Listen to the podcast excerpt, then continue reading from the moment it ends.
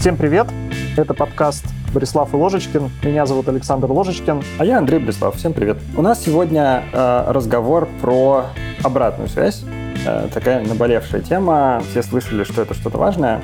И я вот сегодня буду в роли нашего псевдоведущего расспрашивать Сашу э, про то, что он про это знает, умеет и э, какой у него опыт. Саша, давай начнем с того, э, что мы будем называть вообще обратной связью ну, уж надо какую-то границу провести. То есть понятно, что слова, которые ты сказал другому человеку, наверное, часто обратная связь. А вот, например, когда ты бонус ему дал или не дал, это обратная связь или нет? Это классная тема, и мы с тобой в нашем занудском и другие слова не буду использовать в подкасте, любим начинать с определений для того, чтобы о чем-то договариваться в начале. Я не буду скрывать от наших слушателей, думал над этим вопросом, и мое предложение считать обратной связью любые сигналы, которые в виде слов, текстов а, или чего-то еще, там, не знаю, пейчека а, приходят, и результатом которых является изменение поведения человека, который эту обратную связь получает. Ага, ну то есть будем считать, что бонус это тоже обратная связь чаще всего, если он осознанно дается. Ну и вот у меня тут есть тогда занудский вопрос. Ты говоришь, что изменение поведения. А если я хочу, чтобы человек просто продолжал работать так же хорошо, вот мне очень нравится, как он работает, я хочу, чтобы он просто не демотивировался, то, что я его хвалю, это тогда обратная связь или нет? А, мне кажется, да. И, кстати, вот это тоже классная тема насчет того, что если ты хочешь, чтобы все оставалось так, как есть, нужна ли в этом случае обратная связь? И по дефолту, мне кажется, особенно мы, технари, относящиеся к людям как к неким физическим процессам, можем начать думать, что если мы не хотим, чтобы что-то менялось, нам не нужно применять никаких управляющих воздействий. И, следовательно, если что-то работает как работает, а мы стоим в сторонке и никак не отсвечиваем, то оно так и продолжит работать. И вот мне кажется, что это не так, во-первых, когда речь идет о людях. Люди не статичны, люди меняются, люди динамичны. И люди меняются в любом случае. Поэтому если мы хотим, чтобы что-то продолжило работать, как работает, обратная связь может быть даже больше нужна, чем в случае, если мы хотим, чтобы что-то поменялось. Потому что меняться оно будет в любом случае, и сохранение состояния — это тоже, в общем, некое изменение. Хотя вот сейчас говоря это вслух, на подкорке думал, принципе, в реальных физических процессах всегда есть сила трения, всегда есть увеличивающаяся энтропия, и поэтому без управляющих воздействий, наверное, и в реальной жизни и физический процесс никогда не будет существовать без изменений, поэтому так мы можем убедить себя в необходимости обратной связи в любом случае. Окей, okay, ну, то есть ты говоришь не то, что там типа первый закон Ньютона не выполняется, да, значит, а то, что на самом деле всегда есть какие-то обстоятельства, чего-то будет все время влиять, ну вот это, кстати, интересный вопрос. Я вот не совсем уверен. То есть мне кажется, что... Подожди, тут... подожди, я еще про первый закон Ньютона думаю. Все время забываю их последствия, но, по-моему, это про действие равно противодействию. Нет, это третий. Да, третий, Первый да, это про то, что если тебя не трогать, ты будешь двигаться равномерно и прямолинейно. А, а второй? А второй про то, что F равно ma. А, точно, да, да, точно. Мы что вы недавно рассказывали про первый закон Ньютона. Да, ну так вот, и, и, собственно, мне кажется, что должен не выполняться вообще первый закон Ньютона, потому что не пассивно, то есть э, он работает для пассивных тел. Вот если, э, типа, ешь птица гордая, пока не пнешь, не полетит, он будет лететь равномерно и прямолинейно, пока его никто не трогает. А в нашей, значит, задаче Э, у человека внутри есть его собственные всякие силы, которые там действуют. И он в этом смысле не, не пассивная система, не камушек. Да, да еще и система, наверное, э, как это, координатная система тоже не инерциальная. Ну, это хороший вопрос. Но вот тут я боюсь, что мы сейчас это слишком много физики придумаем сразу, и я не справлюсь. А, вот, короче, понятно. Понятна мысль. То есть, если ничего не трогать, как было, не останется. А перед тем, как Андрей и Саша окончательно зароются в тему выпуска, позвольте представиться. Меня зовут Егор Толстой, я один из ведущих подкаста «Подлодка», и сегодня я здесь с регулярной рубрикой от наших спонсоров из Авито, в рамках которых мы рассказываем про разные интересные статьи из моего телеграм-канала Тимлит Гудриц. Кстати, если вы еще не подписаны, обязательно подпишитесь, канал просто отвал башки. Так вот, Какие сегодня статьи на повестке? Начнем с двух по теме выпуска. Первое — это недавно вышедший отчет Developer Ecosystem от компании, от лучшей компании в мире JetBrains. Он примечателен тем, что в этом году там впервые появилась отдельная секция про AI-тулы. Поэтому, если вы хоть как-то заинтересованы в том, что сделает чат GPT с нашей индустрией, я вам очень-очень сильно рекомендую ее посмотреть. А из того, что особенно привлекло мой взгляд. Во-первых, это это, так, сейчас ее открою. А, это вопрос, насколько часто вы используете какие-то конкретные фичи AI-ассистентов. Собственно, на первом месте по частоте использования это просто задавание каких-то вопросов плюс-минус общего характера про разработку софта. На втором месте это генерация кода. На третьем месте генерация комментов и документации. Реже всего люди просят генерировать комиты или помогать им с консольными командами. Второй вопрос — это то, насколько вообще люди, что люди думают про будущее, будущее развития AI. Самые топовые вещи, в которые люди верят. Первое — это что AI-тулы сильно изменят рынок а, труда разработки. Второе — то, что а, AI повысит спрос на профессиональных разработчиков софта. С одной стороны, кажется немного противоречащее утверждение, с другой стороны, да нет, все в целом логично. И почти никто не верит в то, что AI будет полностью писать код за разработчиков. А еще один интересный вопрос — это, собственно, то, а какие вообще AI-тулы люди используют. На первом месте чат GPT 77% опрошенных, представьте себе, 77 его используют. Это офигеть как много. GitHub Copilot только на втором месте, 46% против 77, а третье место — это Midjourney и Visual Studio IntelliCode. Собственно, поэтому чат GPT останется, кажется, с нами надолго. Непонятно, насколько специализированные тулы его порвут, Время покажет. Вторая статья из моего канала, про которую хотел вам рассказать, это так называемый симулятор сложных разговоров. На базе опишки ChatGPT ребята собрали простого разговорного бота, который помогает отрабатывать сложные разговоры с коллегами. Например, трениться, если вам надо кого-то уволить или дать негативную обратную связь. Что важно, бот отыгрывает роль не только вербально. В отдельной форме показываются мысли и чувства персонажа, с которым вы разговариваете. А в аутпуте помимо речи описывается и жестикуляция. Реальный разговор это, конечно, не заменит, но на самом деле потренироваться, чтобы почувствовать себя хотя бы чуточку увереннее, вполне может. И третья статья не про LLM, я и вот это вот все, а чуть более приземленная, но от того не менее полезная как раз-таки из блога ребят из Авито. Статья про кодекс Тимлида про набор принципов, которые определяют работу всех тем лидов в Авито. Принципов довольно много. Я согласен не прямо с каждым, но несколько, вот под ними я прям кровью готов подписаться. Первый говорит про то, что тимлид не должен обещать того, что от него не зависит. Это вообще какая-то жиза жизненная. Никогда, никогда не обещайте людям повышение зарплаты, повышение премии или что-то еще, если вот у вас уже нет подписанного документа от вашего руководителя, от HR от кого-то еще, потому что нельзя, нельзя обещать то, за что ты не можешь отвечать. Второй принцип а, — не делать работу за других. Ну, опять же, здесь все логично, библейская история, не давай людям рыбу, научи их а, рыбу ловить. До тех пор, пока вы продолжаете выполнять работу за своих сотрудников, они не будут расти, их автономность не будет повышаться, вы продолжите постоянно быть погребенным под разными пожарами, и жизнь ваша будет не сахар. Третье — это то, что у всех разный контекст. Это вообще абсолютно великий принцип, когда он есть у вас в голове, вам гораздо проще развивать себе эмпатию и понимать, что когда какой-то человек делает фигню, он на самом деле, скорее всего, не вредитель, не дурак, а просто у него другая картина мира, которую вы не понимаете. И вашим первым шагом в этом принципе будет не вступать с ним в конфронтацию и говорить «Вася, ты дурак?», а задавать ему вопрос, Вася, а расскажи, почему ты так сделал? Объясни, я не понимаю. И вот этот простой сдвиг, он сделает вас человеком, с которым намного приятнее работать и который на самом деле гораздо лучше решает возникающие проблемы.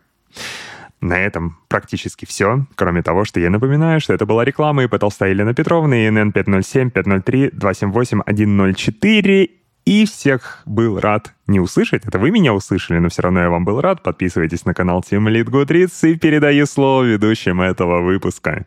Хорошо. Ну, вроде как мы там осознали про определение. Давай еще немножко обсудим про направление обратной связи, тоже такой базовый как бы э, кусок. Э, то есть понятно, что можно руководителю давать обратную связь в сторону подчиненного, а можно наоборот. Подчиненный может давать связь обратную в сторону руководителя. Ну и вообще говоря, и Почему мы говорим 360 градусов иногда, когда собираем обратную связь? Потому что бывает, что и люди, которые на одном уровне находятся, в одной команде или там, по крайней мере, под одним руководителем находятся, будут давать друг другу обратную связь.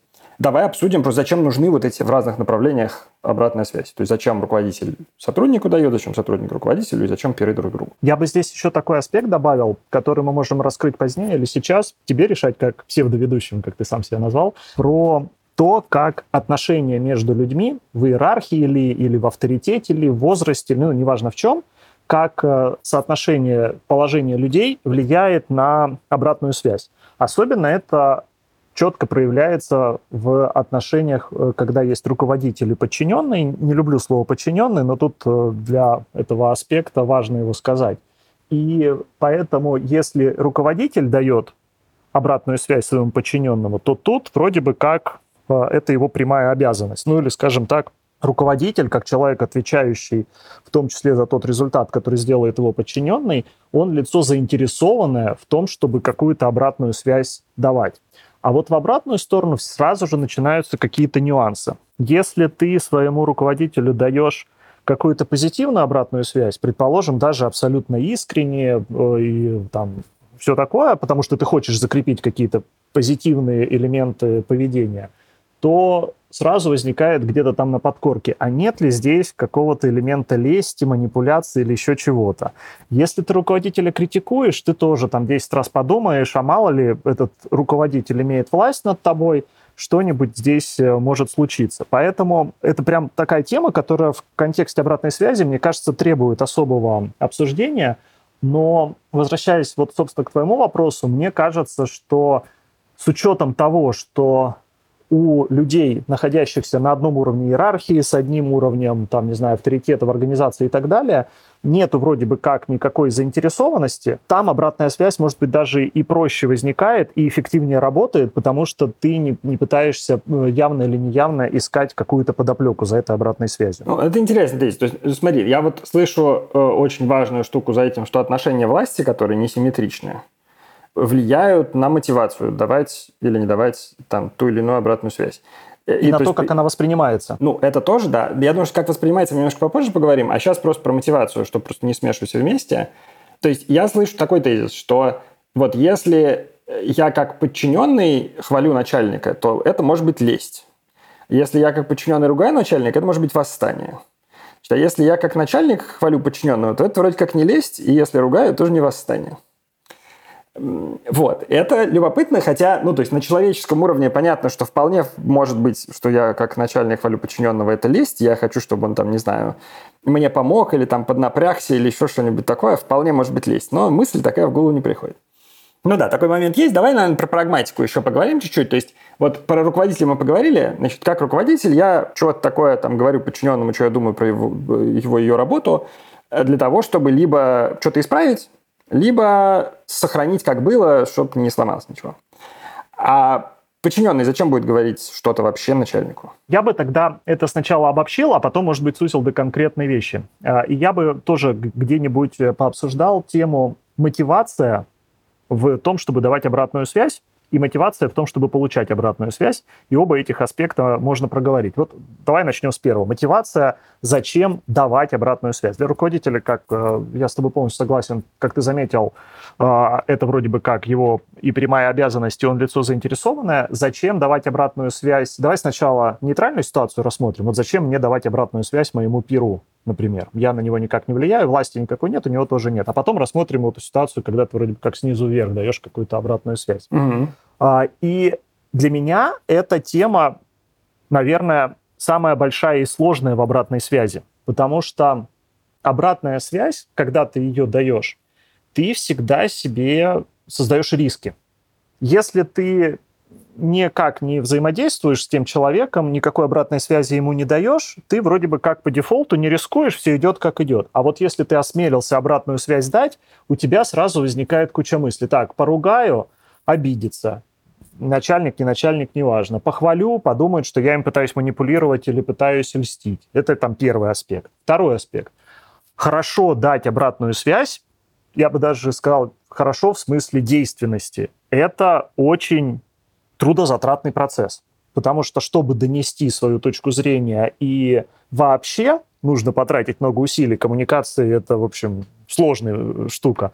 А тут еще получается коммуникация с целью каким-то образом на человека повлиять и с теми всеми аспектами, которые мы проговорили про возможные риски, лести или, например, того, что человек обидится. Это вдвойне такой тяжелый процесс, и нафига вообще в это ввязываться? Пусть идет как идет, пусть само оно разруливается, а я буду себе спокойненько в стороночке сидеть. И найти в себе силы это сделать должна быть какая-то существенная мотивация. И вот дальше уже, если говорить о том, какова может быть мотивация, то я вижу несколько аспектов здесь. Ну, первый — это то, что у тебя э, душа болит за общее дело, и ты с помощью обратной связи каким-то образом э, влияешь на работу людей вокруг, а не только самого себя. То есть ты, получается, растишь импект. И это, мне кажется, мотивация очень такая простая и прозрачная. Я могу импект э, увеличить, если я там землекоп копаю яму, а я могу увеличить импект, если еще другим землекопам дам обратную связь и помогу им быстрее эту яму выкапывать, и мы вместе эту яму быстрее выкопаем. Может быть, кстати, тут и прагматичный может быть элемент, что я себе таким образом работу уменьшу, если у нас нулевая сумма. Это первое. А второе, какой импект может быть? Обратная связь — это импект на людей, и таким образом, мы с тобой неоднократно эту тему обсуждали, это такой как бы первый шаг к тому, чтобы стать руководителем. То есть ты влияешь на других людей, и ты какой-то аспект берешь на себя определение того, как и что они делают. Там третий аспект, что ты этих людей развиваешь, и ты в них видишь своего, там, не знаю, э, ты таким образом распространяешь свой подход, не знаю, к жизни, к работе или что-то еще. Ну, короче, тоже там элемент влияния. А, ну и, наконец, там, наверное, самый такой прагматичный, если ты даешь обратную связь, потому что то, что делает тот человек, непосредственным образом влияет на твою работу. Ну вот это классическая шутка, как там, Иван Никифорович, неужели ты не видишь, что расплавленное олово капает за шиворот твоему коллеге? Тут обратная связь э, имеет вполне конкретную прагматичную цель. А, вот, ну, в общем, мотивации может быть несколько, наверное, можно еще позанудствовать, еще каких-нибудь 10 аспектов расписать, но она существует. И дальше вопрос, превышает ли эта мотивация те трудозатраты, которые тебе нужно в реализацию этой обратной связи вложить? Ну, да, ну, мы, наверное, сейчас количественным э, этим вопросом о том, что, что, что превышает, не будем заниматься, а давай обсудим поподробнее вот то, что ты рассказал. То есть, э, смотри, вот, э, наверное, последнее, что ты назвал, вот это вот, что то, что ты делаешь, на меня влияет, поэтому я, очевидно, там имею право, и мне даже надо сказать тебе, что что-то идет не так. Ну, или, наверное, если у меня добрая душа, то сказать тебе спасибо, что мне так отлично помог. А, то есть мы вот работаем как-то там, не начальник, подчиненные, вместе, наоборот, в одной команде. И вот там то, что я делаю, как-то опирается на то, что ты делаешь. И вот у нас есть какая-нибудь там что-нибудь, не знаю, трется искрит, и дело не в том, что ты там виноват и хочешь это сделать специально так, чтобы мне было плохо, но вот по факту у меня есть проблема, я хочу значит, тебя вовлечь в то, чтобы ее решить. Или наоборот, значит, спасибо, как ты мне помог. Это очень понятно. Вот другие вещи, которые ты рассказывал, они такие, ну, на мой вкус, звучат как скорее несимметричные какие-то, неравные позиции. То есть вот если я там хочу тебя развивать, да, то это значит, что я уже тебя, себя воспринимаю не твоим равным пером, а значит кем-то, кто лучше знает, куда тебе надо развиваться там. Или если тем более это как связано с моей амбицией потом стать руководителем, так совсем, значит, я начинаю тут значит, кем-то командовать, а меня никто не просил. Вот, и тут, наверное, ну, важный момент просто заметить, что в разных организациях, в разных командах будут разные традиции по этому поводу. То есть где-то мы прям говорим, да, мы очень несовершенные люди, поэтому мы хотим побольше слышать про то, как выглядит со стороны то, как мы работаем, чтобы у нас просто была информация, самим принимать решение, как мы хотим продолжать работать, что-то поменять или оставить как было. Ну вот для меня философски вот это самое ценное в обратной связи от других людей. Я осознаю, что я нифига не знаю, как я работаю. То есть у меня есть какое-то ощущение, оно часто неверно, и то, что мне скажут люди со стороны, может сильно изменить мой взгляд на то, как я работаю. Нужно в очень сбалансированном, таком психологически устойчивом состоянии с отличной там, уверенностью в себе и всеми остальными психологическими аспектами находиться, чтобы это реально так работало. То есть я вот это говорю в теории, а потом скажет мне кто-нибудь что-нибудь про то, как я работаю, и я могу там расстроиться, обидеться, демотивироваться, там еще что-нибудь, хотя философски я абсолютно согласен, что вообще-то надо слышать, как люди думают о моей работе. А может быть, извини, что перебиваю тебя, вот э, мне бы хотелось немножко эту тему тоже прокопать, а зачем нужна вообще обратная связь и как ее воспринимать? Ну, вот вроде бы самоочевидно, что обратная связь помогает тебе там развиваться и все такое, и поэтому вроде бы как обратная связь нужна, но так ли это очевидно, особенно с учетом аспектов, про которые ты сказал, что философски мы все за это, но на практике мы можем либо как-то там демотивироваться от негативной обратной связи или наоборот э, как-то слишком воодушевиться и а может быть, это правда была лесть, а нами манипулируют, а мы поверили и купились, и все такое. Обратная связь, на мой взгляд, это инструмент, который позволяет тебе оттачивать свою собственную способность к self-awareness. Я не знаю, как это по-русски перевести. Но, в общем, то, что ты воспринимаешь себя так, как э, видят тебя люди снаружи. Осознанность, и, да. Угу. Да, осознанность. И без обратной связи ты, в принципе, не сможешь это никогда откалибровать. Обратная связь — это некое зеркало.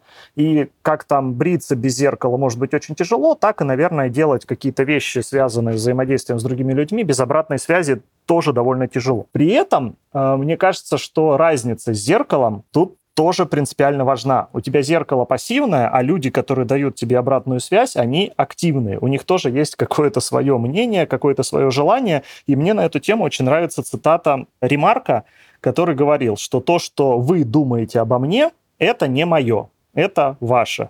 Мое — это то, что я думаю о вас. Поэтому даже если тебе кто-то что-то сказал про тебя самого, с чем ты категорически не согласен, то это не повод отказываться от своего мнения о себе и голословно принимать на веру то, что тебе, о тебе сказали другие люди, это повод, скажем так, где-то галочку поставить и попробовать верифицировать, может быть, объективизировав это через э, сбор обратной связи от нескольких людей, чтобы там где-то как-то обобщить, э, или, может быть, как-то на себя посмотреть с разных сторон. Ну, там, условно, можно, в конце концов, если кто-то что-то говорит, что ты там, не знаю, плохо выступаешь на сцене, ты сам смотришь запись своего выступления и пытаешься что-то составить. Ну, в общем, короче, а, не принимайте обратную связь других людей на веру, но и не игнорируйте, пытайтесь это как-то верифицировать. Но в любом случае без обратной связи далеко не уйдешь. Так, э, значит, ну это мы к вопросу о том, зачем. То есть главный ответ на вопрос «зачем» в том, что видеть себя со стороны других способов у нас нет. То есть другого зеркала нам не дано, и это единственный способ просто узнать, как на самом деле. Поддерживаю. Да, и это еще инструмент оттачивания self-awareness. То есть э, помимо того, что ты действительно по-другому себя со стороны не можешь увидеть, ты можешь, научившись правильно воспринимать обратную связь, немножко все-таки научиться себя видеть со стороны и без обратной связи. И забегая вперед, я вот этот аспект хотел бы сейчас уже какую-то галочку поставить. Чем более высоким руководителем ты становишься, тем сложнее тебе получать обратную связь. И если ты, став высоким руководителем, не научился обходиться без обратной связи, то у тебя будут большие проблемы. Потому что вполне может быть так, что обратную связь при всех твоих усилиях ее получить, ты будешь получать явно или неявно с шумом каким-то, который тебе нужно будет очищать. Да, точно, точно есть куча искажений. Я в, там в своей жизни такие видал. Из моей практики пример такой, что если задавать просто прямой вопрос, а как тебе вообще живется, ответ часто нормально. Потому что человек не готов со мной делиться какими-то, там, не ожидает, что я его пойму, он там не ожидает, что у нас вообще принято говорить, что есть проблемы. В общем, само по себе это все не, не работает. Нужно что-то делать с культурой, чтобы это происходило. Либо делать с культурой, либо каким-то образом снижать транзакционные или, не знаю, институциональные издержки на выдачу обратной связи. Что я имею в виду? Прийти и проактивно сказать человеку какую-то обратную связь, это тяжело. Тебе нужно себя преодолеть вот по тем всем причинам, которые мы выше обсуждали, не буду их повторять. Поэтому ожидать, что к тебе сам человек придет и скажет, ты там это сделал хорошо, а это сделал плохо, особенно если ты руководитель, не стоит. Поэтому первый шаг в этой институциализации – это снизить вот этот барьер э, того, что человек тебе скажет обратную связь и, например, спросить самому. То есть, ну, инициировать этот разговор. Это не панацея, потому что там все равно куча нюансов возникает, но все равно ты, по крайней мере, начальный барьер с этого человека снимаешь, а с какого перепуга он тебе пришел и выдал какую-то обратную связь. Да потому что ты спросил, поэтому не бойтесь спрашивать обратную связь. Ну, в худшем случае вы получите искаженную обратную связь, но, может быть, у кого-то накипело, и он в этот момент скажет. При этом тут еще может быть такой совет, что обратную связь можно, в принципе, так прийти и сказать, ну, скажи, что ты про меня думаешь. Это там один разговор. А другое дело, там, спросить какие-то конкретные вещи. Ну, там, условно, а как тебе кажется, идет ли мне вот этот пиджак или не идет? Ну, в общем, специфицируйте, помогите человеку что-то там сказать. Но это все тоже такие интерперсональные способы общения, которые с высокими издержками и с высокими рисками. Что касается культуры организации, то помимо культуры, собственно, где все друг другу дают фидбэк, и это классная вещь, я бы предложил подумать о каких-то просто принятых традициях и ритуалах в организации, где, например, раз в год есть э, такой праздник, где в течение месяца все друг другу дают обратную связь, причем вполне можно ее еще и анонимизировать каким-то образом, чтобы это все э, упростить. Ну, вот эти самые пресловутые 360. Если это входит в некую традицию, то тут уж у тебя и мышца в нужный момент э, фидбэчная каким-то образом активизируется, и тебе не нужно объяснять, а почему ты с чего дал обратную связь. А если она еще и анонимная, ты там тоже убираешь какие-то издержки, которые в этом процессе присутствуют. Да, но тут на самом деле много очень интересных аспектов этого всего. То есть я супер поддерживаю, что сама по себе обратная связь никуда не течет, никто никому ничего не скажет, кроме случаев, когда кто-то кем-то очень сильно недоволен и находится в позиции власти одновременно. То есть только начальники будут ругать подчиненных, все, больше ничего не будет происходить. Вот, поэтому важно создавать какие-то механизмы, какие-то ритуалы, типа мы каждую пятницу садимся пить пиво и говорим, кого что выбесило на этой неделе, или там, кому спасибо на этой неделе и так далее. Да, это действительно все очень здорово. Тут еще на самом деле вопрос, ну, одна из проблем в том, что вообще-то никто не воспринимает давание обратной связи как навык по умолчанию. Даже те, у кого прям в job description написано, типа, фидбэк кому-нибудь, они все равно, ну, считают, что это какая-то вещь, которую, ну, вот они как умеют, так и делают. И когда это какая-то повторяющая история, там может начаться уже, ну, какое-то осознание, что тут что-то я вообще, что-то у меня не получается каждый раз, может, я посоветуюсь или там, не знаю, книжку прочту, как это делать. Вот, это действительно, по-моему, очень полезная штука. Здесь еще, наверное, вопрос такой, что делать, чтобы ритуалы не вырождались в, ну, просто такое поставить галочку. Вот, типа, от меня требуется, чтобы я сказал двум людям спасибо, а двух людей немножко поругал, но не сильно. И я такой буду, значит, выполнять этот ритуал формально, и никакого смысла в этом во всем нет. Ну и здесь то же самое, на самом деле, относится и к анонимности. То есть, с одной стороны, анонимность вроде снимает вот этот вот что вот от меня требуется, если я не выполню, то там кто-нибудь будет мной недоволен, что я вот недостаточно много галочек поставил. А с другой стороны, если я получил анонимный фидбэк, о чем мне теперь делать? Типа, мне кто-то сказал, что ему что-то не нравится, а я не совсем понял и не могу с ним обсудить. Вот как в твоем опыте это все регулируется? Я бы сначала хотел, чтобы немножко разбавить наш э, подкаст персональными историями. Ты упомянул по пятницам пьем пиво про фидбэк и алкоголь. И у меня есть прям история из практики, не та, про которую ты подумал. В моей жизни дважды мне попадались э, начальники голландцы. Сейчас мы вступаем на зыбкую почву стереотипов и там э, какого-нибудь там национализма, но у меня есть э, карта в этом болоте, как мне не провалиться. Есть такая известная книжка «Culture Map», Эрвин Мейер ее написала надо будет не забыть дать ссылочку на эту книжку. Она же, кстати, написала совместно книжку про Netflix. И ту, и другую книжку могу рекомендовать, хотя вот говоря о книжке Culture Map, ее нужно читать э, с некоторой осторожностью, потому что она не только описывает раз, разницу между культурами, она в том числе, мне кажется, еще и кодифицирует какие-то стереотипы. Далеко не все люди одной культуры одинаковые и все такое, но, в общем, я думаю, что нас слушают умные люди, они все это поймут. И вот в этой книжке и в нетфликсовской, и, собственно, в Culture Map рассказывается про голландцев и обратную связь. И рассказывается там о том, что в голландской культуре, если ты даешь позитивную обратную связь, если ты кого-то хвалишь, то это самый прямой способ разрушить между людьми доверие. То есть, если я, например, хвалю тебя, Андрей, и я голландец, то ты в этот момент сразу же первой реакцией думаешь, что я тобой хочу манипулировать, это лесть, у которой есть какие-то цели, значит, вот я человек не, не тот, кому можно доверять. И аналогично, если я тебя ругаю, и даю тебе отрицательную обратную связь, то это значит, что между нами высокий уровень доверия, и я не боюсь тебя обидеть, сказав тебе какую-то негативную обратную связь. И это значит, я классный чувак, и мы с тобой друзья, потому что не друзья друг другу отрицательную обратную связь не дают. Это вот я так своими словами описываю то, что прочитал в книжках Эрвин Мейер. У меня в моей жизни дважды были руководители из голландской культуры. Последний мой такой руководитель в Амазоне. Каждый вантуван с ним для меня это было прямо испытание. Я на каждый из этих вантуванов, когда с них уходил, у меня было две мысли. Первая, да пошло оно все нафиг, я увольняюсь сразу же. И вторая мысль, если я сразу же не уволюсь, уволят меня. Потому что мне на каждом из этих вантуванов отгружали просто тонну негативной обратной связи, что я делаю не так и что мне нужно делать по-другому. Пока однажды у нас не случился какой-то там между собойчик узким кругом, и мы с этим начальником хорошенько так напились.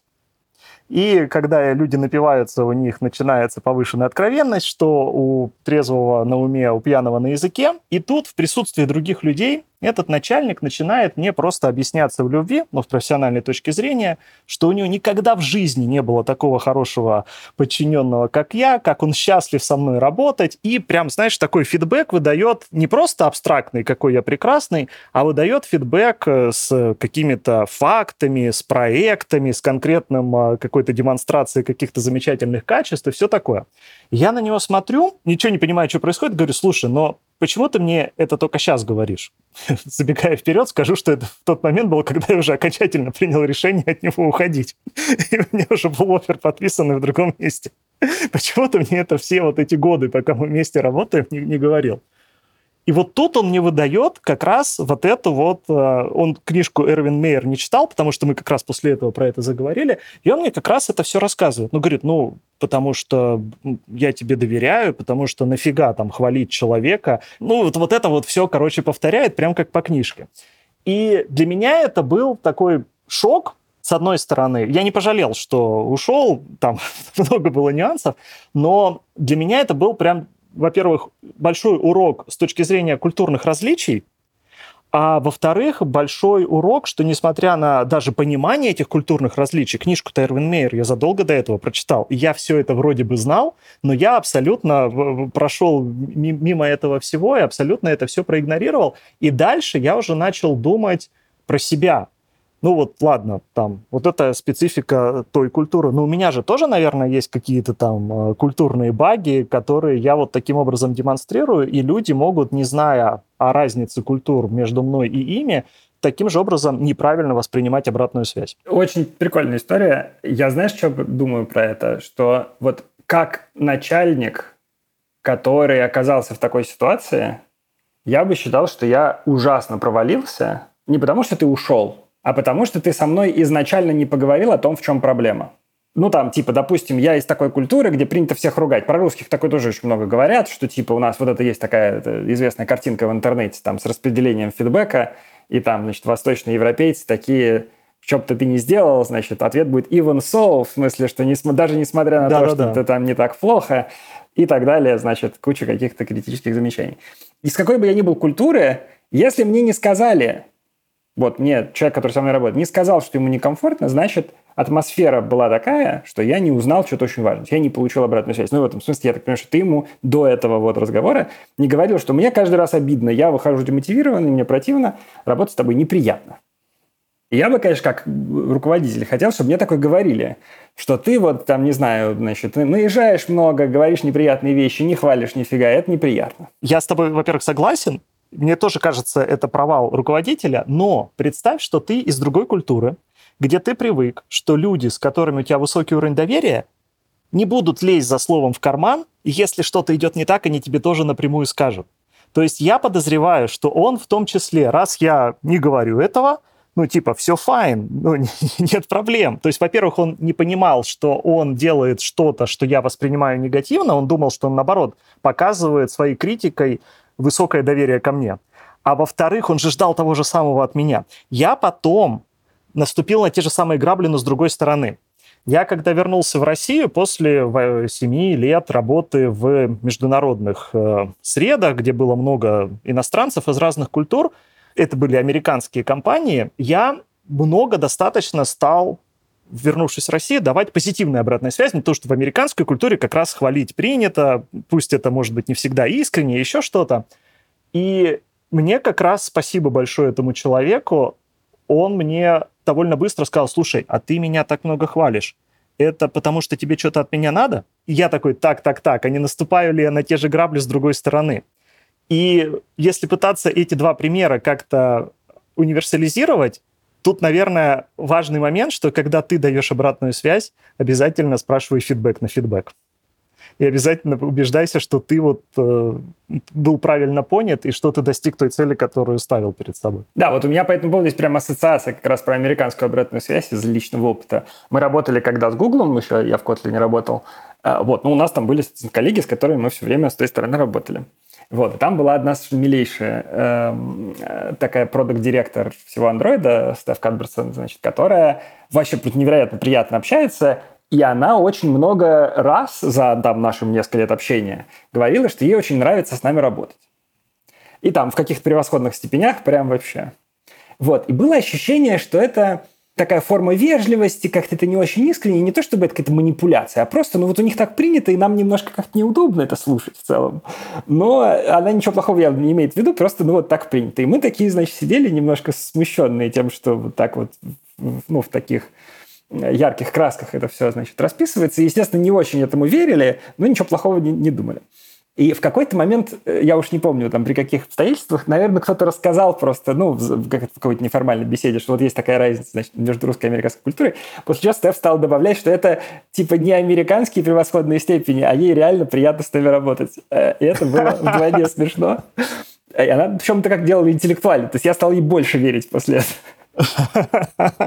вот, вот, кстати, это тоже классный пример. У меня тоже были подобные из моего опыта работы в американских компаниях. И я помню, когда мне как раз один американский начальник сказал, я задал какой-то вопрос на большой сходке, и, как мне показалось, очень умный, классный вопрос. Он мне ответил great question, а потом сказал, And вы, конечно же, знаете, что мы, американцы, говорим great question, это означает. А, да. Да, в общем, я согласен, что, короче, есть куча вот этих вот страновых особенностей, типа как принято, вот это все. И, ну, видимо, надо учитывать. То есть, наверное, правильно бы делать так, чтобы понять, кто вокруг тебя находится, что за люди, и какая у них тут культура. Я бы только обобщил. Да, Не давай. только страновых особенностей, но и в целом культурных особенностей. Если можно, я приведу тоже пример давай, из давай. практики про JetBrains, когда мы с тобой какое-то время назад, когда ты был в JetBrains, много лет назад, и когда мы разговаривали о том, чтобы я присоединился к JetBrains, ты мне очень хорошо тогда рассказал про культуру олимпиадных мальчиков, про то, что в JetBrains все самые умные, и поэтому если ты там что-то сделал супер хорошо, то никто тебя за это не похвалит, и никто тебе хорошую обратную связь не даст, потому что мы же здесь все самые умные, и мы должны делать все лучше всех. Поэтому если ты сделал все лучше всех, то просто, ну, так и должно быть. А если ты, не дай бог, где-то хоть в чем-то ошибся, то тебе тут же придут и надают по голове, и отсыпят на тебя гору фидбэка, потому что ты же самый умный, поэтому ты не можешь нигде ошибаться. Да, но я на всякий случай, значит, э, пару дисклеймеров, а то мы так это пальцем стали показывать. Значит, ну, в JetBrains была такая проблема, действительно, и, ну, много обсуждалось внутри, что вот есть такая проблема, типа люди э, Grumpy вот это все, значит, мы там друг друга не хвалим и всем от этого хуже. Это правда? Ну, конечно, не в буквальном смысле, естественно, просто редко получается. То есть люди друг друга хвалили и всегда, просто редко, когда вот реально чем-то удивил. Вот, а просто когда, ну, типа, мы тут все довольно классные, ну, у тебя просто, как обычно, классно получилось, тебе ничего не скажут, да, действительно, такое было. Я думаю, что сейчас это меняется потихонечку. Да, но проблема такая точно есть, конечно, да. И здесь еще, наверное, уместно поговорить про такую вещь, как инфляция ожиданий. Спасибо, ты мне подарил на предыдущих выходных этот термин, я его раньше не знал, мне он очень понравился, что когда ты делаешь что-то хорошо, то ты тем самым поднимаешь планку ожидания от себя в следующий раз. А если ты делаешь что-то плохо, то, наверное, ты планку ожиданий немножко подопускаешь. И вот к тому, с чего мы начали, что нужно ли давать фидбэк, если ты хочешь, чтобы что-то продолжало делаться так же, как оно делается, мне кажется, это в том числе одно из объяснений, почему это нужно делать, потому что если ты не подкрепляешь то поведение, которое есть, постоянным фидбэком, может быть, не каким-то там, о, господи, что-то невероятное, но подкрепляешь, говоря даже простое спасибо или говоря, что мне очень нравится, как ты это делаешь постоянно на протяжении уже последних 10 лет, ну, типа там, если человек не опаздывает на встречу, каждую пятую встречу ему говорит, слушай, я очень ценю твою пунктуальность. Вот никому, никто от этого не пострадает, хуже от этого не будет, но не воспринимать это как такое что-то должное, что будет так навсегда, потому что иначе человек может подумать, что ты не ценишь. Ну, про пунктуальность это, наверное, очевидная вещь, но могут быть какие-то более сложные элементы поведения, которые тоже требуют позитивного подкрепления. Да, вот плюс один. Я на самом деле, ну, мне вообще очень нравится вот то, что пишут во всяких этих мануалах по обратной связи. Ну, я очень люблю концепт Radical Candor, он такой, ну, очень сложно быть буквально вот прям все делать как в этой книжке, но концепт хороший. Это, кстати, термин, который Эрвин Мейер использовал про культуру Netflix, когда рассказывал про голландскую вот эту вот культуру Radical Candor. Ну, вот это, мне кажется, превратное толкование этого термина, ну да ладно. А расскажи тогда, ну, если ну, ты давай, да, да. Очень коротко, там концепт такой, что, э, значит, задача установить такие отношения между начальниками и подчиненными, чтобы можно было искренне говорить, что такое в смысле как хорошее, так и плохое. Идея в том, чтобы тот, кому что-то говорят, понимал, что это ради его блага, а не э, чтобы сделать ему плохо. Вот. Ну и там есть какие-то соображения о том, почему так работает, в смысле, когда так работает и когда не работает. И очень важна, э, важная часть, что тебе должно быть реально не все равно, каково будет этому человеку. В смысле, если ты говоришь, э, что там есть какая-то проблема, ты действительно должен говорить это ради его блага. Не в смысле говорить, ты достал, значит, ты меня подводишь, вот это все.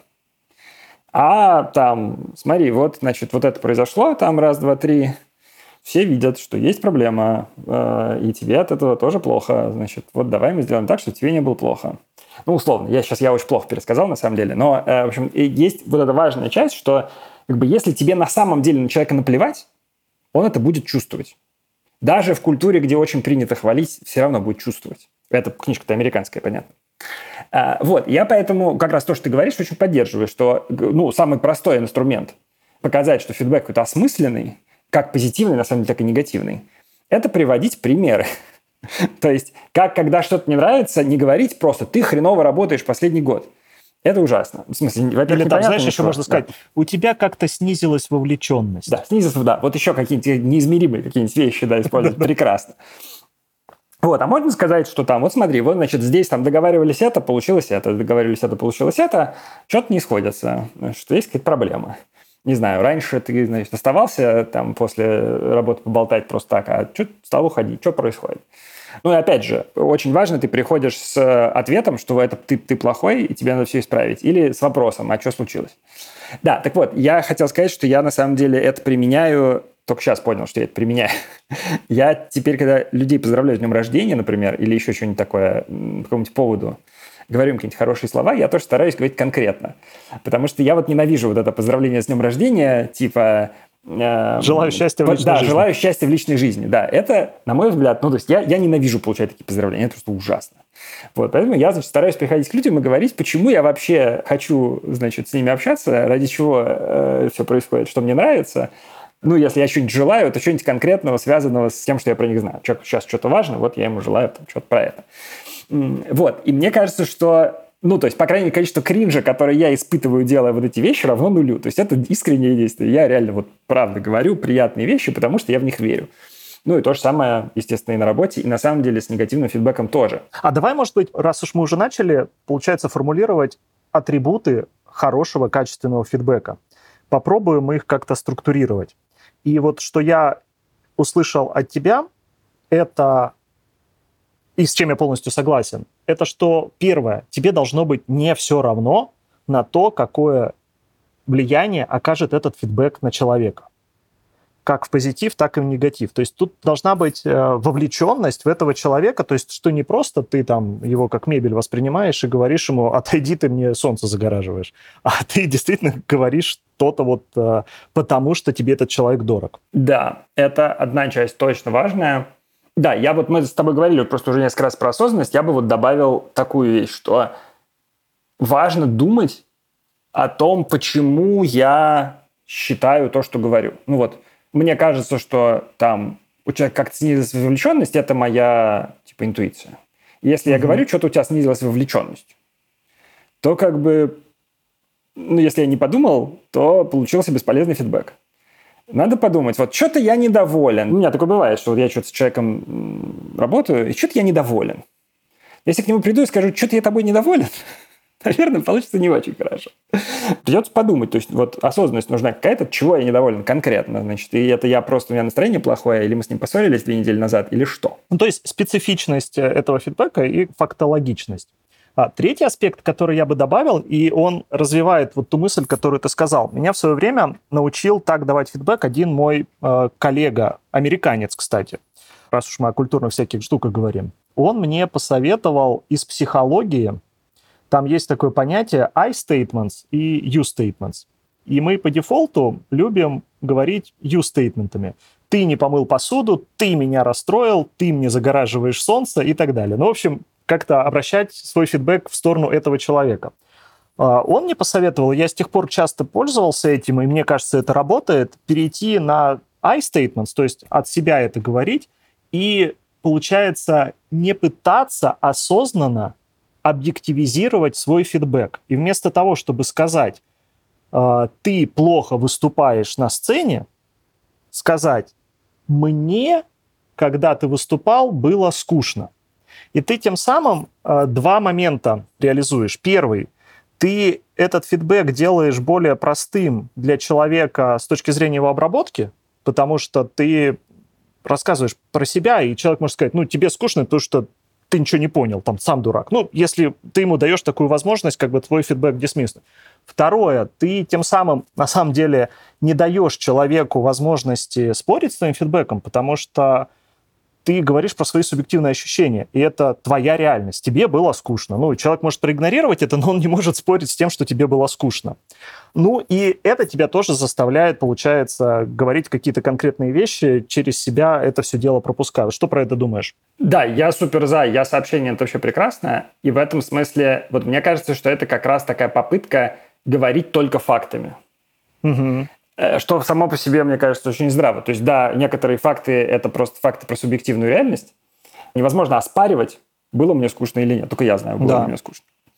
Вот, ну, там есть какие-то там пограничные вопросы, про это не будем в них э, забираться. Вот, и это на самом деле очень прикольно, когда в фидбэке только факты, то есть ты говоришь не что-то, ты хуже работаешь, а вот, значит, я вижу на доске, э, что там задачу в 4 раза меньше. Это очень разные утверждения. То есть тут в одном оценка какая-то твоя субъективная, с ней ничего не понятно, в другом какой-то объективный показатель. Он, может быть, там имеет интерпретацию, не имеет интерпретации, неважно, это правда, просто факт. Вот с фактами трудно спорить. И это действительно переводит разговоры по мотивам этого фидбэка в какое-то конструктивное русло. То есть разговор уже будет не о том, хороший я или плохой, а о том, почему конкретно там такой-то показатель изменился. Ну и, кстати, тебя еще это заставит уходить от оценочных суждений. Если ты в I-statement ты переходишь, ты не можешь сказать человеку «ты плохой». Ты можешь сказать «я что-то почувствовал». Ну, тут, конечно, не нужно самому себя обманывать, и не нужно и заворачивать в I-statement, когда ты говоришь «я почувствовал, что ты дурак». Это, кстати, очень-очень вообще ценное соображение. В целом, очень такой важный навык осознанности, вот это отличать свое субъективное от фактов, ну, внешних каких-то вещей. И, ну, и высказывать субъективное как субъективное тоже важно, да, то есть за формулировкой «что-то мне кажется, что ты дурак» э, может что-то стоять, типа, не знаю, меня раздражает, когда ты делаешь вот эту ошибку третий раз. Довольно агрессивно звучит, но гораздо лучше, чем что-то мне кажется, что ты дурак. Я бы еще, знаешь, немножко по-другому сказал. Меня раздражает, когда ты делаешь что-то, что я считаю ошибкой. Это, на самом деле, интересный философский разговор. Некоторые вещи являются ошибками объективно.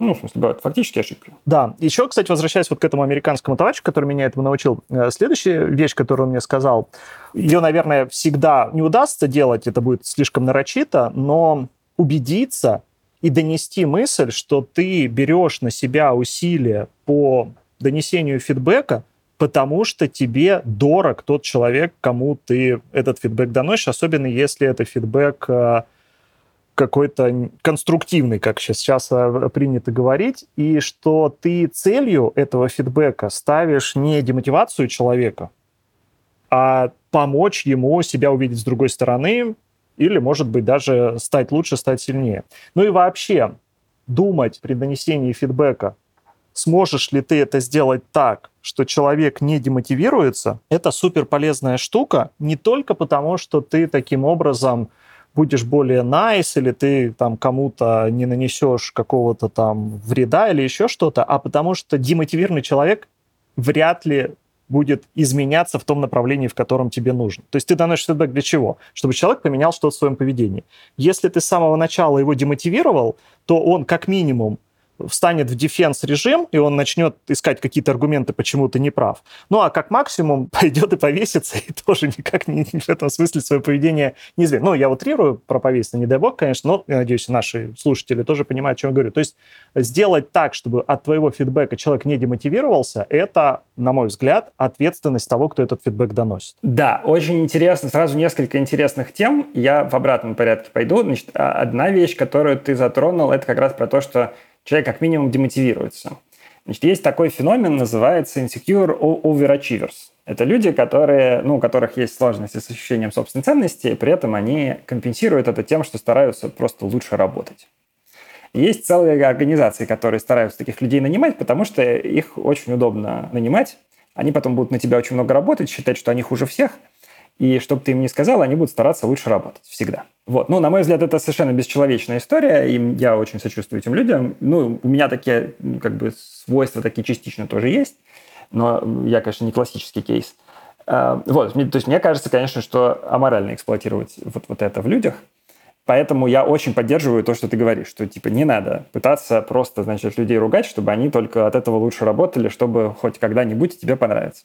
Быть вот этой мамой, которой ты говоришь, что у тебя шкала депрессии на 86 баллов, а она спрашивает, а почему не 100? Не надо. Хорошая штука. А, вот, это одна штука. И вторая штука, вот эта вот м, история про ну, конструктивный фидбэк. У меня про нее две ассоциации есть. Одна ассоциация – это вот эта книжка, которая называется «Ненасильственное общение», но это очень радикальный, конечно, подход, такой психологизированный подход к переговорам во время конфликтов. Его буквально применять тяжело, хотя как упражнение это прикольно. Но вот там как раз есть деление процесса сообщения своей позиции на э, наблюдение объективных фактов, высказывание своих эмоций, перевода этих эмоций в потребности, что в данном случае там сложно объяснять долго. И, главное, последний пункт – запрос. Типа, чего я хочу от тебя конкретно? Вот, с запросом там получается интересно. Вот у меня много раз, я вот хочу с тобой это обсудить, у меня много раз было такое, что я человеку что-нибудь не рассказываю, потому что мне кажется, что он не может это исправить. То есть вот мне что-то не нравится, и если я понимаю, что человек не может это исправить, я ему об этом не говорю, потому что не хочу его ставить в положение, где он чувствует, что он просто в безвыходной ситуации. Я вот не уверен, что это правильно. Что ты об этом думаешь? А, неправильно не рассказывать. Да. Ну, мне кажется, что... И это, кстати, хороший, наверное, пунктик, чтобы с другой стороны на ситуацию посмотреть. Вот мы много проговорили про то, как фидбэк давать, или как его не надо давать, или когда давать, когда не давать. С одной стороны, я глубоко убежден, что ответственность того, кто дает фидбэк, сделать его хорошо, потому что иначе там вот, демотивация, вот это все, что мы обсудили. Но с другой стороны, сторона, принимающая фидбэк, она тоже не пассивна. И мне кажется, что от человека зависит, насколько ему другие хотят и чувствуют себя способными донести фидбэк. И действительно есть люди, которым не хочется давать фидбэк, особенно конструктивный. Расскажу тоже персональную историю. У нас в банке недавно была HR проведенная неделя фидбэка, и меня позвали быть модератором такого внутреннего шоу, где несколько людей, приглашенных, рассказывали про то, каково им э, давать, принимать фидбэк. Одна, одно шоу было про позитивный фидбэк, второе было про конструктивный или негативный, развивающий. Во, развивающий, хорошее слово, э, которое прячет суть за каким-то названием. И вот на одном из этих шоу один приглашенный участник сказал, когда я спросил, а как давать лучше тебе негативный фидбэк? И этот человек сказал, не надо мне давать негативный фидбэк. Хорошо. Все. И, ну, там была раскрыта эта тема, но суть была в том, что отвалите от меня, все хорошо. И, ну, это как бы тоже право человека оставаться без зеркала или оставаться только в кривом зеркале, где только частично какой-то фидбэк доносится. И я вот задумался на этот счет. А я хочу ли получать негативный фидбэк. И, конечно же, то, с чего мы начинали, философски, да, да, я хочу, я хочу обратную связь, я хочу все понимать там и, и все такое. Но всем же нам грустно-печально получать э, конструктивный развивающий фидбэк.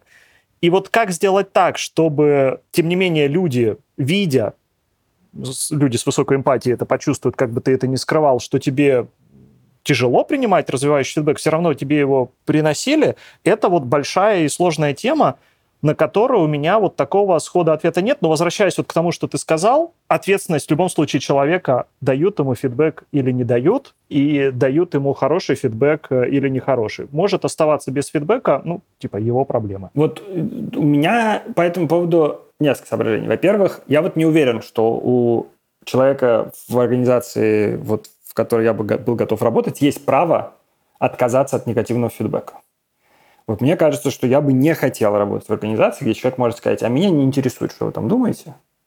Пожалуйста, Нет, не сказать-то может. Ничего. Дальше остальные тоже имеют право проигнорировать. Нет, не то, что проигнорировать, я бы вот с этим человеком даже работать не хотел, просто совсем если это прям позиция, вот, ну, не в смысле вот в моменте, типа, ребята, сейчас мне очень тяжело, вот сегодня мне, пожалуйста, ничего не говорите, это ну, нормально, бывает всякое. А если говорят, в принципе, типа, вообще не волнует, что вы там думаете, вот я бы, в принципе, не хотел, чтобы такое в нашей организации происходило, и не хотел бы, чтобы люди с такой позицией в ней работали.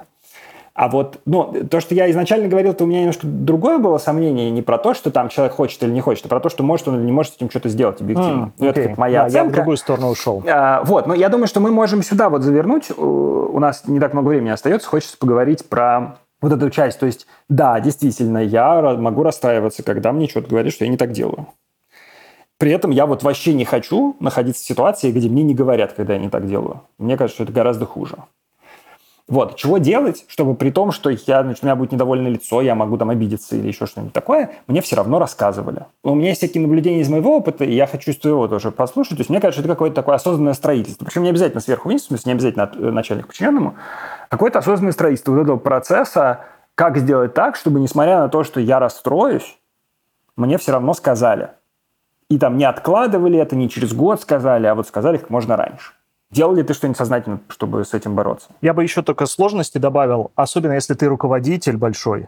Тем более, да, конечно. Да, нафига человеку идти на риск? А мало ли ты обидишься, и где-то даже ты на словах скажешь, ой, спасибо тебе большое, я так ждал твоего фидбэка, а потом где-нибудь там у себя сознательно, а еще хуже, подсознательно а, будешь какую-нибудь э, держать э, камень за пазухой против этого человека. Плюс один. Ну, во-первых, я стараюсь всегда этот фидбэк попытаться, даже если человек, на мой взгляд, не умеет фидбэк доносить, его попытаться сделать лучше и сделать более понятным мне, то есть вытащить какие-то конкретные факты, понять получше этого человека. То есть, ну, там, если кто-то мне говорит, ты плохой руководитель, ок, давай поймем, почему ты так решил, не в смысле, что я пытаюсь тебе сказать, что это не так, а давай поймем, на каких фактах ты основываешься, почему ты так почувствовал, и так далее, и так далее. То есть вытащить как можно больше фактуры, и очень важно, мне кажется, себя удержать от того, чтобы вроде бы в попытке выяснить детали не уйти в дефенсив режим и не начать тут же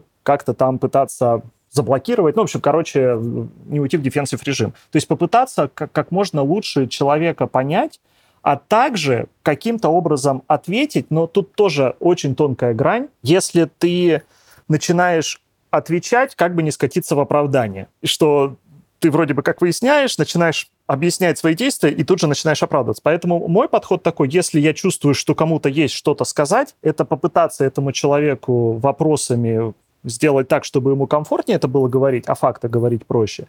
А второй момент попытаться а, не споря с этим, но объяснить какие-то свои intentions, которые за этим стояли. Ну, например, там кто-нибудь говорит, ты там плохо выступил, было ощущение, что ты очень сильно торопился. И ты такой, да, я согласен, я попытался вместить как можно больше мыслей, а времени было мало, и мне было ужасно жалко никакую-то из этих мыслей потерять. А как ты думаешь, что можно было бы сделать? Ну, то есть еще и попытаться человека вывести в экшен, чтобы он там что-то со своей стороны посоветовал. Ну, и попытаться действительно, а, чтобы не обижаться самому, самого себя убедить, то, что человек, давая тебе этот фидбэк, и рискует, и усилия прилагает, и, наверное, он это делает для того, потому что хочет, чтобы ты стал лучше. Неважно по каким причинам. Ну, то есть попытаться искренне почувствовать благодарность к этому. Ну, как, я не знаю, как э, к зубному врачу, который тебе вырывает зуб, делает больно, но он хочет тебе в конечном итоге помочь. Да, понимаю. Я вот еще делаю такую штуку. Хотел бы делать ее чаще, но стараюсь, короче. кажется, что это на самом деле процесс установления некоторого доверия между мной и человеком, который может мне что-нибудь сказать неприятное. И я пытаюсь это выращивать такими средствами.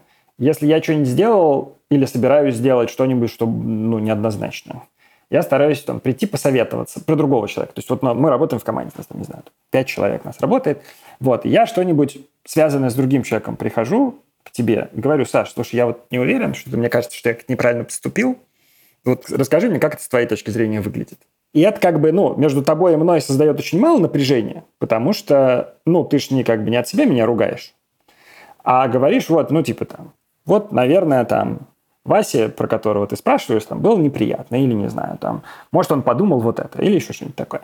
Это приучает людей к тому, что мне можно что-то сказать про то, как выглядит то, что я делаю, например. Слушай, а это крутая тема. Я бы ее еще, знаешь, как сформулировал. Это действительно крутой, может быть, запрос на фидбэк, где ты человека провоцируешь сказать что-то, ну, провоцируешь в хорошем смысле слова. Ты говоришь, я вот тут недавно сделал что-то, я делал это так и так, потому что хотел достичь того и того, а как бы ты на моем месте поступил? Ты это формулируешь как запрос на совет. Да-да-да, можно делать э, постфактум, а можно заранее. Я вообще стараюсь себя приучить как можно больше приходить к людям советоваться. Что это как раз устанавливает доверие, во-первых. Во-вторых, они чувствуют больше своей ценности, что они могут влиять. Вот, это одна вещь. А другая вещь, вот меня ей тоже научили когда-то давно, и я с переменным успехом ее применяю, это публично признавать свои ошибки. Вот если я знаю, что я облажался каким-нибудь образом. Очень важно не просто там, когда мне на ван кто-то скажет, сказать, да, слушайте, я что-то как-то, а прям при всех сказать, ребята, я облажался, и поэтому у нас тут, значит, нам придется разгребать сейчас. Это по ощущениям тоже немножко нормализует тезис я облажался. В смысле, конкретно я. Это вот такая вещь, которая, кажется, работала. Третья вещь, которую я делаю еще, я стараюсь, если я услышал, что есть какая-то проблема, и я реально собираюсь что-то поменять, я стараюсь сказать, так, я услышал вот это, я собираюсь поменять вот это, и главное, когда поменяю, не забыть прийти и сказать, вот я обещал поменять, я поменял, как тебе? Вот, это тоже создает ощущение, что, ну, во-первых, как бы не забили и действительно отнеслись внимательно и э, использовали как то, что было сказано, то есть что это ценно. А во-вторых, ну, мне это дает возможность просто узнать, а я вообще то поменял? Или мне кажется? Ну и еще, кстати, тут можно добавить, наверное, что ты в целом э, что-то делая, мотивируешь свои действия, в том числе тем фидбэком, который ты ранее услышал, для того, чтобы люди почувствовали, что фидбэк просто так не пропадает, что ты это слышишь, слушаешь и как-то его ведешь в экшен, то есть повысить людям пользу от того, что они тебе дают фидбэк. То есть получается логика такая, понизить для них э, негативный барьер, что ты там обидишься, что ты там как-то скажешь сам дурак или еще что-то, а второе — это своими действиями показать, что тебе фидбэк давать не бесполезно. Ну да, и тут, наверное, еще вот эта вот э, дополнительная история как раз про то, что я стараюсь создать ощущение, что я тоже подотчетен, как руководитель, я подотчетен людям в команде. В смысле, что если я что-то делаю для них, то я прихожу и спрашиваю, а я для вас нормально сделал? Ну, и они тогда будут мне говорить, когда я ненормально сделал со временем. Вот. Тут еще, ну, есть такой аспект, как бы, немножко с другого угла. Вообще идея того, что, ну, как бы, кто для кого работает, ну, это на самом деле нет какого-то однозначного направления, что там, не знаю, руководитель работает для команды, или команда работает для руководителя. Это так не работает. Но есть естественная часть, что, ну, типа, все думают, что команда работает для руководителя. В английском языке так это называется. Work for, значит, кто-то. Да, да, да. Работать на кого-то. Это вообще меня, когда я первый раз слышал, меня шокировало абсолютно. Мы так не Кстати, говорили. смотри, как интересно. Work for по-английски, а по-русски работать на. Да. То есть не для, потому что for вроде бы как для. Ну не, ну там это так не воспринимается, в английском не звучит. А, ну ладно. Но тем не менее, то есть это прям такое вот... И я к чему? Что просто естественно думать, что в год команда работает на руководителя.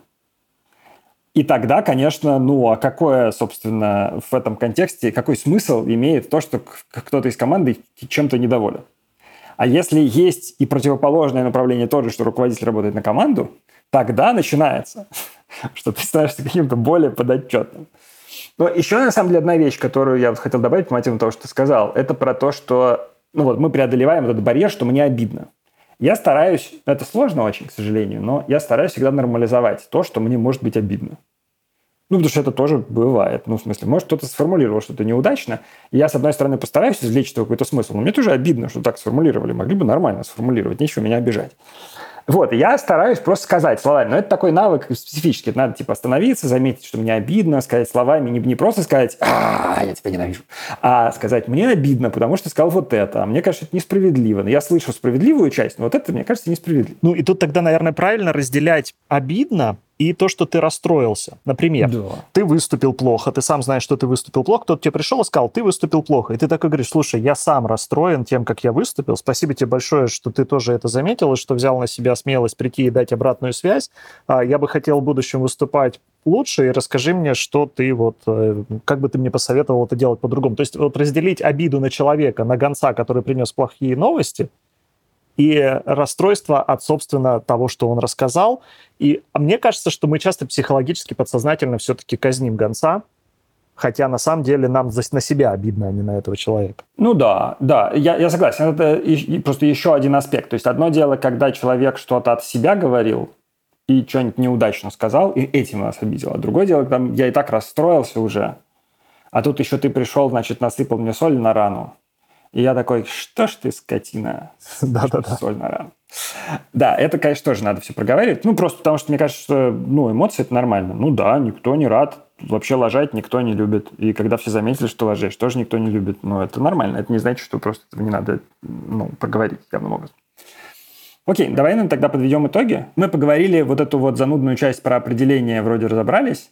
Э, поговорили про культуру, про то, что и страновая культура, и культура компании могут как-то влиять. Поговорили немножко про разные техники, как можно улучшить ситуацию с обратной связью, ради чего она нам нужна и чего стоит делать, чтобы этого добиться. А что мы не обсудили, чтобы хотелось обсудить когда-нибудь в будущей жизни? Ну вот я так думаю, что в целом мы end-to-end, пусть по верхам и пусть не глубоко проговорили, обращаюсь к нашим слушателям, мы теперь знаем, что их больше двух, нас с тобой – Дайте знать, если что-то еще было бы интересно вам, чтобы мы проговорили на тему обратной связи. Да, пишите комментарии. Я вот от себя добавлю, что, мне кажется, очень большая такая непрокопанная совсем тема – это вот эти ритуалы разные в разных организациях, как это устроено, чего делают компании для того, чтобы обратная связь там внутри циркулировала. Потому что там, мне кажется, есть миллион способов это все сделать там лучше, хуже, испортить, э, превратить в бессмысленный карго-культ. Я бы с радостью про это когда-нибудь поговорил, э, но сегодня уже не успеем. Тогда, наверное, на этом все. Спасибо большое, Саша, было очень интересно. Андрей, тебе тоже большое спасибо. Друг другу дали позитивную обратную связь. Так держать. Спасибо нашим читателям, что послушали нас до конца. Читателям, слушателям. Спасибо, спасибо, всем пока. Счастливо.